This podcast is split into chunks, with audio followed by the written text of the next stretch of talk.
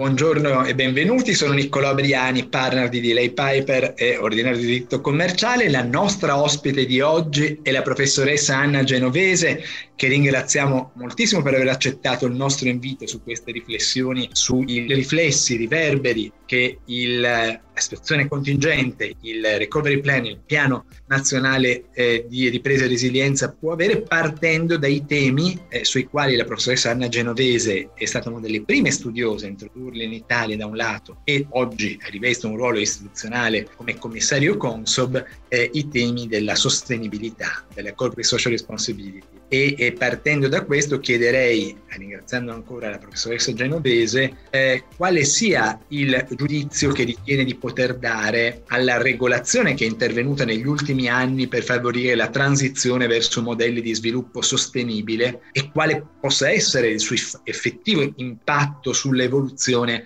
eh, del nostro sistema imprenditoriale e finanziario. Grazie, grazie dell'invito, buongiorno a tutti. La risposta alla domanda richiede una piccola premessa, questa è una regolazione articolata, allo Stato si sviluppa secondo due filoni di intervento, alcune disposizioni sono volte a dare trasparenza all'impatto complessivo al profilo ESG dell'impiego di investimenti nell'economia reale, altre disposizioni sono volte a muovere leve per disincentivare condotte che accrescono rischi finanziari correlati ai cambiamenti climatici o altri fattori critici non finanziari.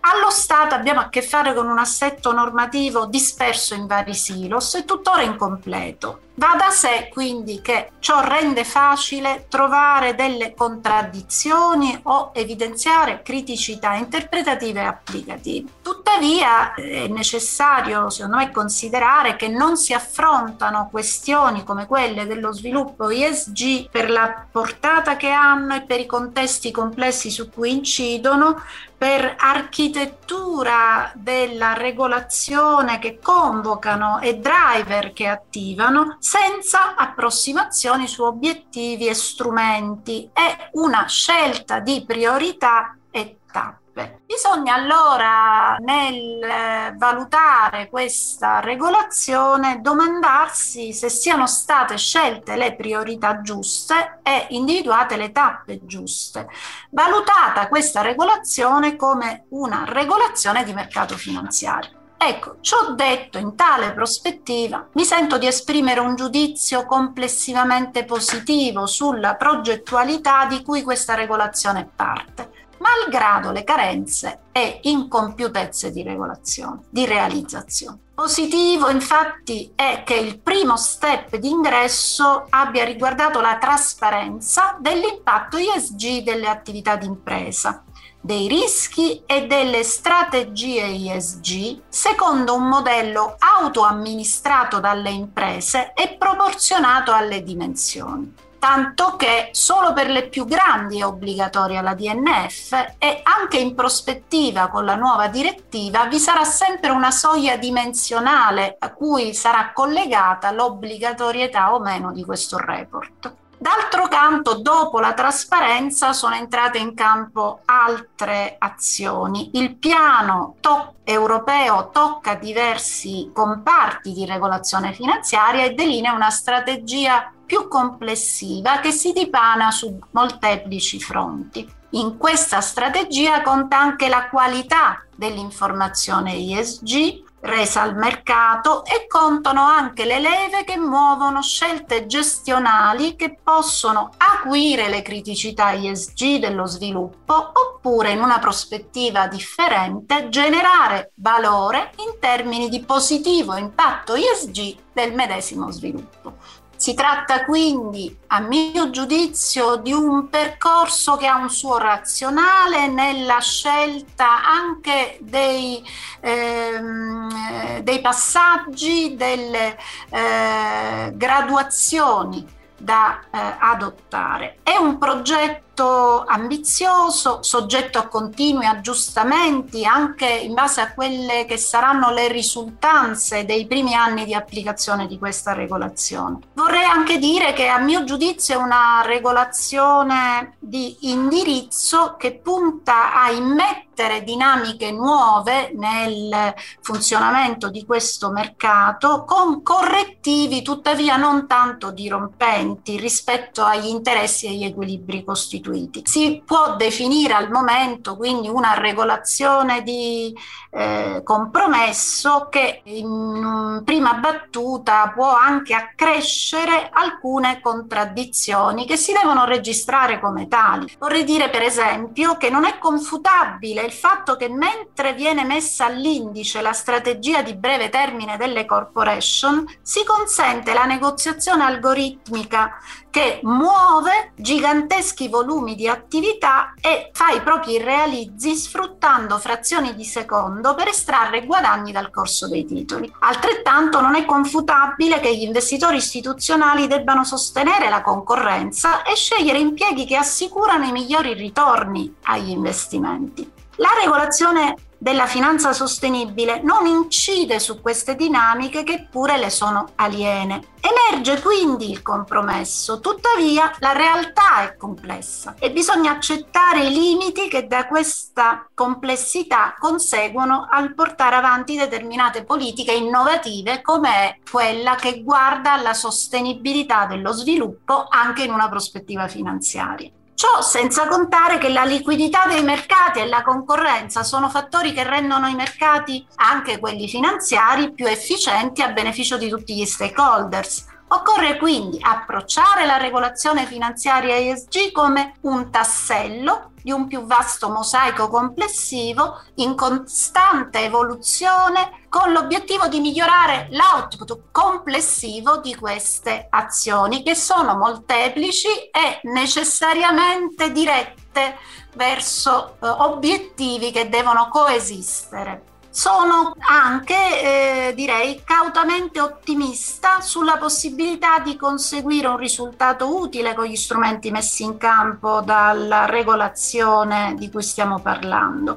Il percorso è iniziato, ma ha certamente un razionale di cui mi pare difficile eh, dubitare. Per il sistema finanziario è vitale interrompere dinamiche di avvitamento che possono alimentare rischi di carattere sistemico, come certamente sono rischi legati a eh, emergenze climatiche o altri fattori destabilizzanti e di forte impatto per la tenuta del sistema. La eh, evidenza è anche che il mercato da solo potrebbe non essere in grado di correggere queste disfunzioni perché comunque deve sostenere una concorrenza di risultato riferita al rendimento dei capitali raccolti. La regolazione quindi può svolgere il compito di allineare le condotte degli operatori su un obiettivo di interesse generale,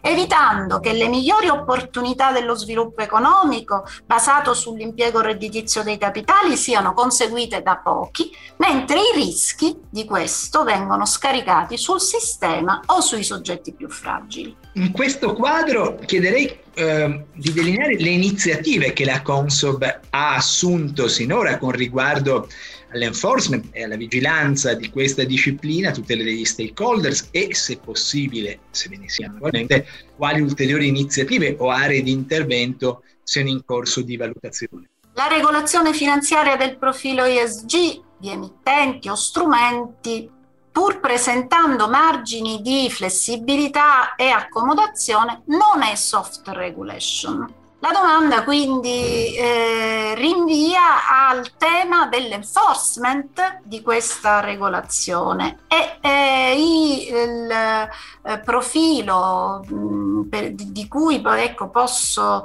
eh, dar conto è essenzialmente il public enforcement di questa regolazione relativamente ai diversi modelli che questo può presentare. La regolazione in questo senso deve anche registrare che il mercato sta correndo anche più avanti della stessa regolazione, ponendo già moltissima enfasi sul profilo ESG di impegni, investimenti e servizi finanziari eh, indipendentemente dall'avanzamento corrispondente di una regolazione di questo aspetto della comunicazione finanziaria. La regolazione in costruzione deve quindi eh, osservare questo fenomeno, ma anche porsi un problema di come vigilare sulle condotte che possono essere fisiologiche, ma possono anche presentare profili di scorrettezza o opacità proprio col- correlate al fattore ISG dichiarato. Questa è quindi l'altra faccia della medaglia rispetto ai target regolatori di cui ho parlato prima. Le aree di intervento riguardano rischi ESG materiali ma sottovalutati, per esempio, o possibili bolle indotte da emittenti, offerte o servizi che pongono, come accade sotto gli occhi di tutti, specifica enfasi su temi ESG e scopi commerciali vari. Molte discipline in materia ESG hanno poi visto una convergenza temporale nel 2021 perché eh, proprio da quest'anno diventano eh, applicabili, pienamente vigenti e affiancano, almeno per la giurisdizione italiana, la regolazione in materia di report di sostenibilità già introdotta nel 2016. Queste nuove norme, di cui bisogna assicurare l'enforcement, sono contenute nel regolamento emittenti Consob attuative della shareholders oppure nella disciplina introdotta conforta con il regolamento disclosure in materia di sostenibilità nel settore dei servizi finanziari. Nel 2021 vi è anche la piena operatività delle disposizioni del codice di corporate governance cui le società quotate possono volontariamente aderire, dandone però in tal caso dandone conto nella relazione sul governo societario e, e in questo codice è stata introdotta la nozione di successo sostenibile come obiettivo. Quindi tutte queste novità unitamente al fatto che è necessario adesso dichiarare una politica praticata dagli investitori istituzionali e una politica delle remunerazioni che ha riguardo all'aspetto ESG della gestione fanno sì che direi eh, veramente il 2021 rappresenti un anno di eh, svolta in ordine anche alle verifiche sulla compliance che da questo momento in poi eh, gli emittenti eh, svilupperanno nei confronti di questa normativa. Eh, la Consob è già intervenuta per sensibilizzare gli operatori eh, alla massima attenzione a questi profili di compliance eh, obiettivamente nuovi. Ci sono stati tre richiami di attenzione, uno nel 2020 riguardante la possibilità di un greenwashing riferito al profilo di sostenibilità delle scelte di investimento praticate dal retail eh, nell'ambito dei servizi offerti dagli intermediari. Qui sono state fornite delle indicazioni su come proceduralizzare la prestazione dei servizi di investimento laddove in essi viene inclusa una considerazione di questioni ESG e quindi una profilatura ESG del cliente o dello strumento. Eh, vi è stato un altro richiamo d'attenzione sull'informativa da fornire nell'ambito delle DNF, eh, questo richiamo d'attenzione è stato fatto a febbraio 2021 con particolare riferimento all'impatto della pandemia da Covid-19 sulle tematiche non finanziarie e sulle performance performance ma anche sulle strategie delle imprese. Infine il 4 marzo di quest'anno c'è stato il richiamo d'attenzione appunto sull'entrata in vigore del eh, regolamento disclosure che eh, impone ai partecipanti al mercato finanziario a, e ai eh, financial advisors di ehm, eh, tenere delle condotte di trasparenza informativa riguardo le proprie eh, politiche ISG e le proprie caratteristiche ISG. Sono da parte Consob in fase di raccolta e di analisi informazioni di vigilanza periodiche a evento fornite dai soggetti vigilati e riferite a queste aree di operatività. Peraltro, vista la novità e la peculiarità della materia, occorre anche elaborare modelli di vigilanza ad hoc per questo profilo di attività. E questi modelli potranno giovarsi di spunti, prassi di coordinamento definiti a livello UE nell'ambito delle priorità di vigilanza europea che servono a creare convergenza fra le azioni delle autorità nazionali. E potrà anche essere di giovamento considerare le opportunità offerte da nuove tecnologie che elaborano flussi di dati che possono meglio presidiare l'aspetto ISG rispetto a quanto eh, sia eh, oggi consentito nella mappatura dei processi aziendali di cui abbiamo maggior conoscenza. Vi sono poi esperienze straniere certamente meritevoli di essere considerate e una eh, che vorrei citare è quella della SEC, la quale ha annunciato recentemente la creazione di una task force per il clima e l'ISG. Il mandato di questa task force è eh, di eh, contrastare in modo proattivo potenziali violazioni finanziarie ISG correlate.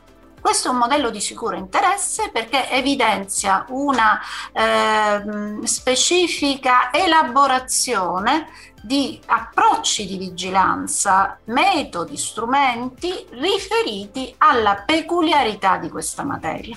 Alla luce di questo scenario così interessante, le eh, chiederemo ancora eh, quale può essere l'insegnamento che l'emergenza, che speriamo di lasciarci più presto alle spalle della pandemia, può consegnare a, a operatori, autorità di vigilanza, studiosi e più in generale quale rilevanza il tema in esame può avere come driver fondamentale della ripartenza, speriamo prestissimo, e in una prospettiva di più ampio respiro della resilienza delle nostre imprese. L'emergenza pandemica è stata un evento di rottura, ha dato drammatica evidenza alle criticità di un modello di sviluppo esasperatamente competitivo su scala globale. Tutti i paesi sono stati pesantemente colpiti dalla crisi sanitaria ed economica causata dalla pandemia.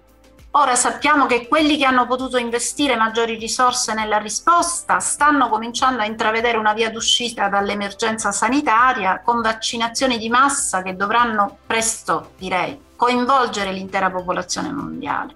Questo è ciò che riguarda però l'uscita dall'emergenza sanitaria. L'uscita dalla crisi economica è certamente collegata all'uscita dalla crisi sanitaria, ma non ha la stessa trazione unitaria. Richiede invece una molteplicità di azioni e una visione strategica più ampia. Gli interventi necessari quindi sono molteplici e si protrarranno per anni.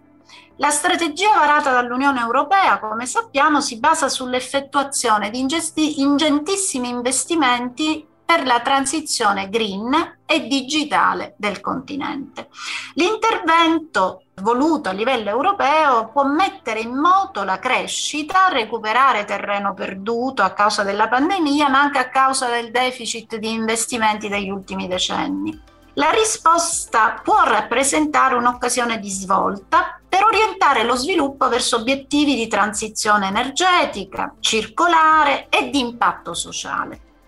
La resilienza del sistema però è il prodotto di molte azioni collettive e passa, eh, direi, per la resilienza del più debole anello della catena. La consapevolezza di questo dopo la pandemia è cresciuta e speriamo che resti nella memoria individuale e collettiva. Il percorso intrapreso è quello corretto. Non mancano però i fattori che possono minare il successo degli sforzi si stanno rincorrendo dichiarazioni di impegni sui target della decarbonizzazione da parte delle potenze mondiali più influenti. Da ultimo gli USA hanno assunto un ruolo trainante in questo processo.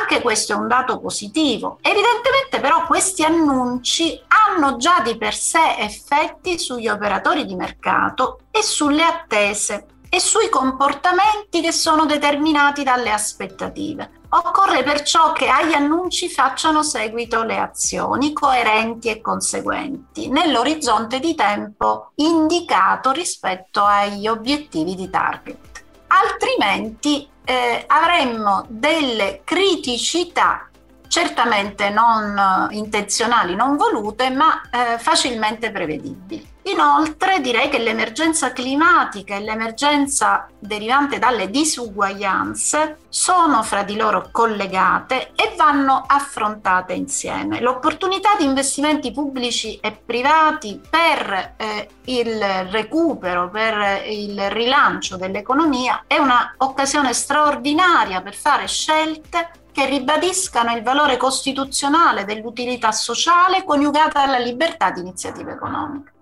Qui le imprese sono gli attori imprescindibili, come pure la filiera finanziaria su cui si reggono. L'esperienza quindi della pandemia consegna agli attori sociali, pubblici e privati anche un lascito positivo. Per le imprese e il settore finanziario direi che lascito positivo è dato dalla consapevolezza dell'utilità di strategie che determinano resilienza di un sistema sociale ed economico. Per le istituzioni pos- pubbliche il lascito positivo più importante a mio parere è il ritrovato spirito di cooperazione a tutti i livelli e direi che se l'agire cooperativo delle istituzioni riuscirà ad affermarsi, a consolidarsi come schema ordinario di azione, potranno essere affrontate le note criticità della globalizzazione senza rinunciare alle buone opportunità della crescita globale e con il contributo che la finanza può dare alla realizzazione di questa. Ringraziamo moltissimo la professoressa Genovese per questi spunti di grandissimo interesse e diamo appuntamento a tutti al prossimo evento di Momentum per approfondimenti su come orientarsi nei nuovi scenari legali ed economici delineati dal Recovery Plan e dal piano di ripresa e resilienza. Grazie ancora professoressa. Grazie a voi.